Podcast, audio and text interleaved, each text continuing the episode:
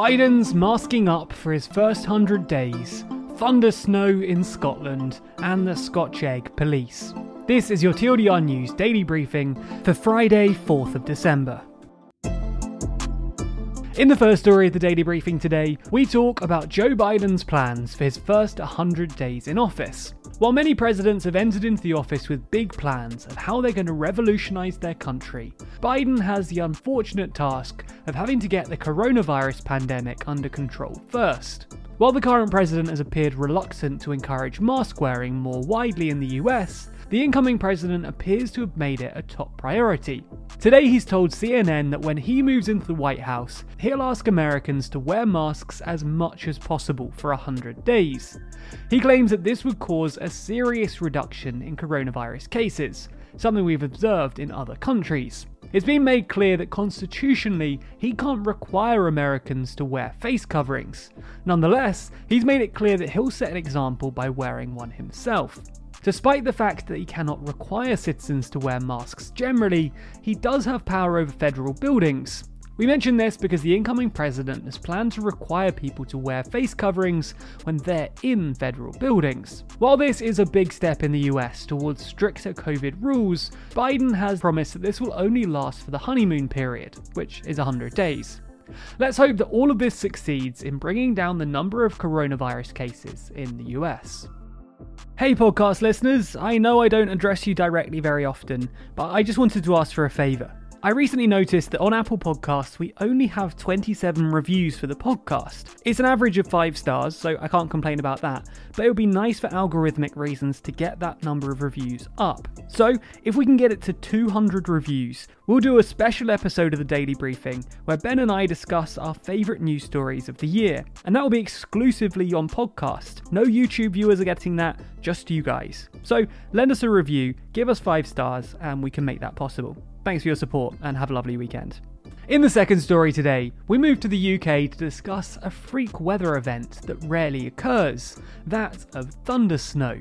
Many in Edinburgh, including the girlfriend of one of our TLDR writers, was awoken last night by what they thought was the sound of explosions. In reality, this was the sound of thunder snow, which occurs, as the name might suggest, when the regular thunder and lightning event happens with the addition of lots of snow.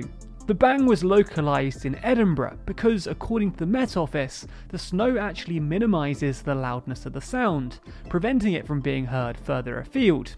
Those in Edinburgh heard the thunder snow at its loudest at around 5am. It seems to have caused a lot of confusion in Scotland, with some areas having to be closed off and the police actually having to explain to citizens what the phenomena is. Specifically, Police Scotland tweeted the following We've received a number of phone calls regarding people concerned about explosions heard. Please do not be alarmed. We are currently experiencing thunder and lightning. In the last story today, we move on to a very serious discussion that's dominated the political realm for the last week. Are Scotch eggs a substantial meal? Okay, try and contain your rage for when this video ends and save it for the comments section. For those of you out of the loop, this relates to the Tier 2 rules for England.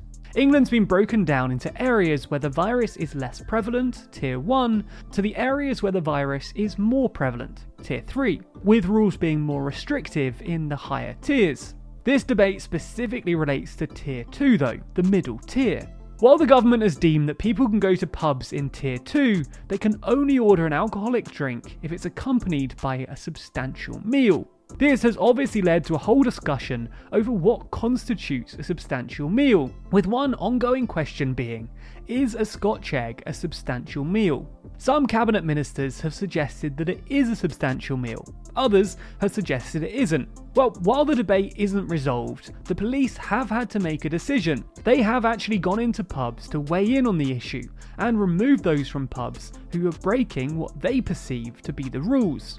One pub owner in London claimed the police made clear they were given extra resources and were planning on using them.